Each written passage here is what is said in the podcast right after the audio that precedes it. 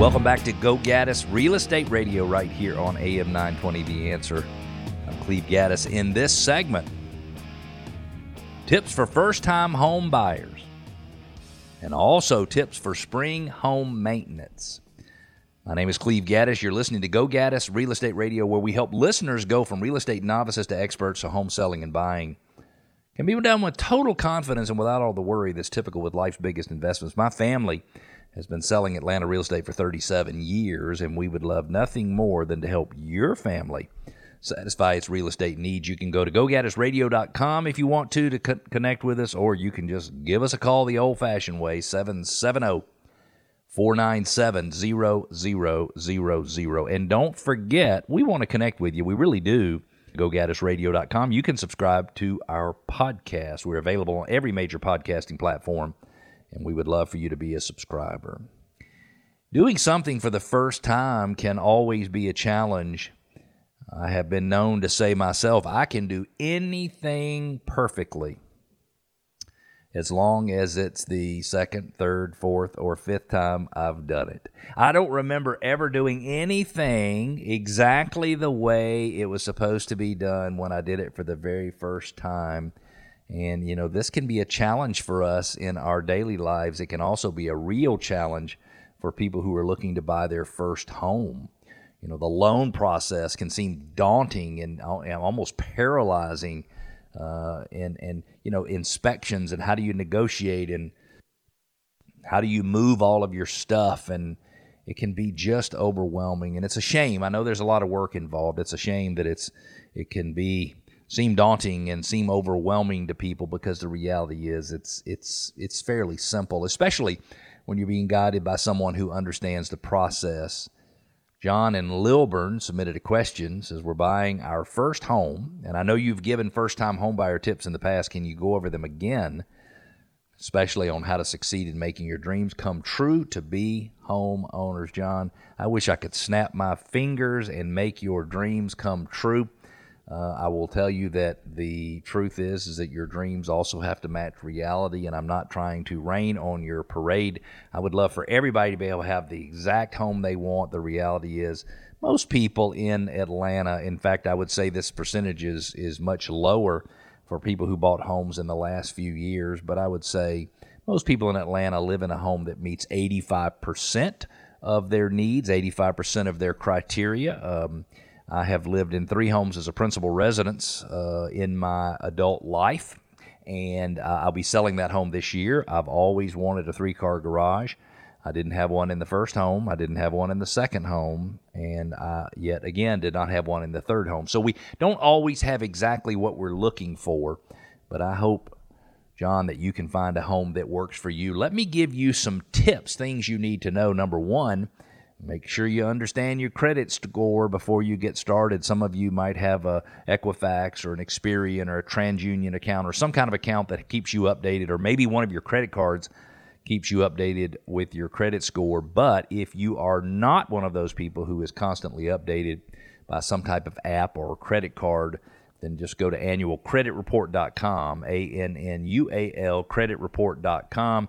Federal government requires a credit reporting agents to give you one agencies to give you one free credit report each year mandated under federal law. annualcreditreport.com first thing. Second thing you need to know what your DTI is and if you're listening you're probably thinking well I need to know what DTI stands for before I can tell you what my D2 DTI is. And debt to, DTI stands for debt to income ratio. And it is a very important number when you're applying for a mortgage. It shows basically the percent of your income that's used to pay your bills. So if you divide your monthly debt payments by your monthly income, that will give you the debt to income ratio. Lenders will allow debt to income ratios in some circumstances to go up to 50 or 55%. But let me give you an example. John makes $6,000 per month. John, and this is just a fabricated example here, has monthly expenses or monthly debt payments of $2,700 per month maybe a student loan, maybe a car payment, maybe a credit card, all of the debt payments that you have that are required get added into the total. And in this case, $2,700 is 45% of $6,000. So whether you were a conventional loan candidate or an FHA or a VA loan candidate, a 45% debt to income ratio should qualify you to buy a home. First, get your free annual credit report. Second, calculate your debt to income ratio so you do not have any surprises. Third, familiarize yourself with mortgage terminology. The mortgage lending process uses special terms, just like real estate agents use special terms that may be unfamiliar to newcomers. And so you can actually go online and type in common mortgage terminology or common real estate terminology. In many cases, your real estate agents is our agents who use the Sure Home Buying and the Sure Home Selling program. We're the only users of those programs in the state of Georgia, only providers of those. And they have very specific details on all of the terms that you may or may not understand and tell you exactly what they mean is very important. My next piece of advice for you would be you need to learn about the loan options available. Um, John, this was, I use John as an example, but that, my example of money was not actually John in Lilburn. Um, but you need to learn about different mortgage options. So, you know, is an adjustable rate mortgage right for you? Do you need, you know, conventional or an FHA or VA loan? Do you need some form of 100% loan like you could get through a VA loan or you could get through a USDA loan, or do you need 3.5% down payment or 3% down payment? You just need to know all of the options. Uh, that you are entitled to. You can check loan options from the Consumer Financial Protection Bureau. Just type in Consumer Financial Protection Bureau into Google or whatever web browser you use, and it'll take you to the site and they'll outline the different types of mortgages that are available in the United States. Also, don't forget closing costs. in addition to the cost of the home. Um, and the down payment you have to make, which is a percentage of the, the cost of the home, unless you are getting 100% financing. There are also closing costs involved. Uh, those include appraisals and home inspection and credit reporting and title work and mortgage origination fees and, and, and inspection fees, things like that. And closing costs are, I would say, typically in the 3% range of the purchase price. They can certainly be higher than that. The higher the price, the lower the percentage.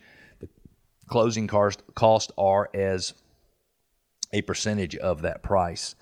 And then next advice is save what you need for a down payment. 20% down payment isn't required, uh, but it helps you avoid private mortgage insurance or mortgage insurance premiums. And then as you're getting ready to buy a house, John, my recommendation is think about how to make a competitive offer. How do you offer terms that are attractive to a seller that still make the home affordable for you? If you've just joined us, you're listening to Go Gaddis Real Estate Radio right here on AM 920 The Answer.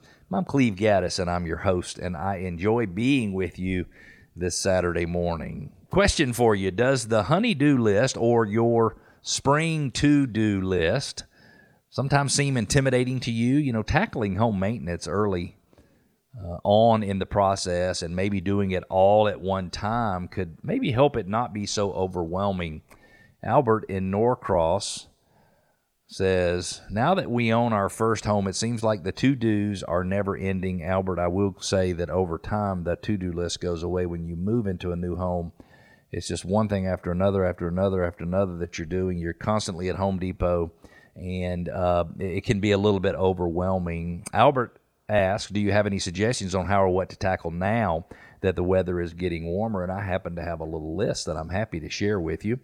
These are things that I'll be doing around my house this spring. Uh, number one, I'll clear accumulated debris from gutters and make sure downspouts flow freely and direct water away from the foundation. I've got a big black lab, and he loves to pull my downspout extensions out and take them in the yard and play with them. So I got to gather all those back and put them up near the house. Check your siding and your trim for cracks or peeling or chip paint or general wear and tear and have any areas you notice that are damaged fixed. Inspect patios and walkways for cracks and any loose bricks or pavers. Clean window screens and repair any damaged areas and look around the property for damaged tree limbs and branches. I always do that. I have a lot of stuff in the yard. And then inspect the irrigation system and fix any broken sprinkler heads. I always have to do that pretty much every single year. So that is my list in terms of things that you probably should do early on in the spring.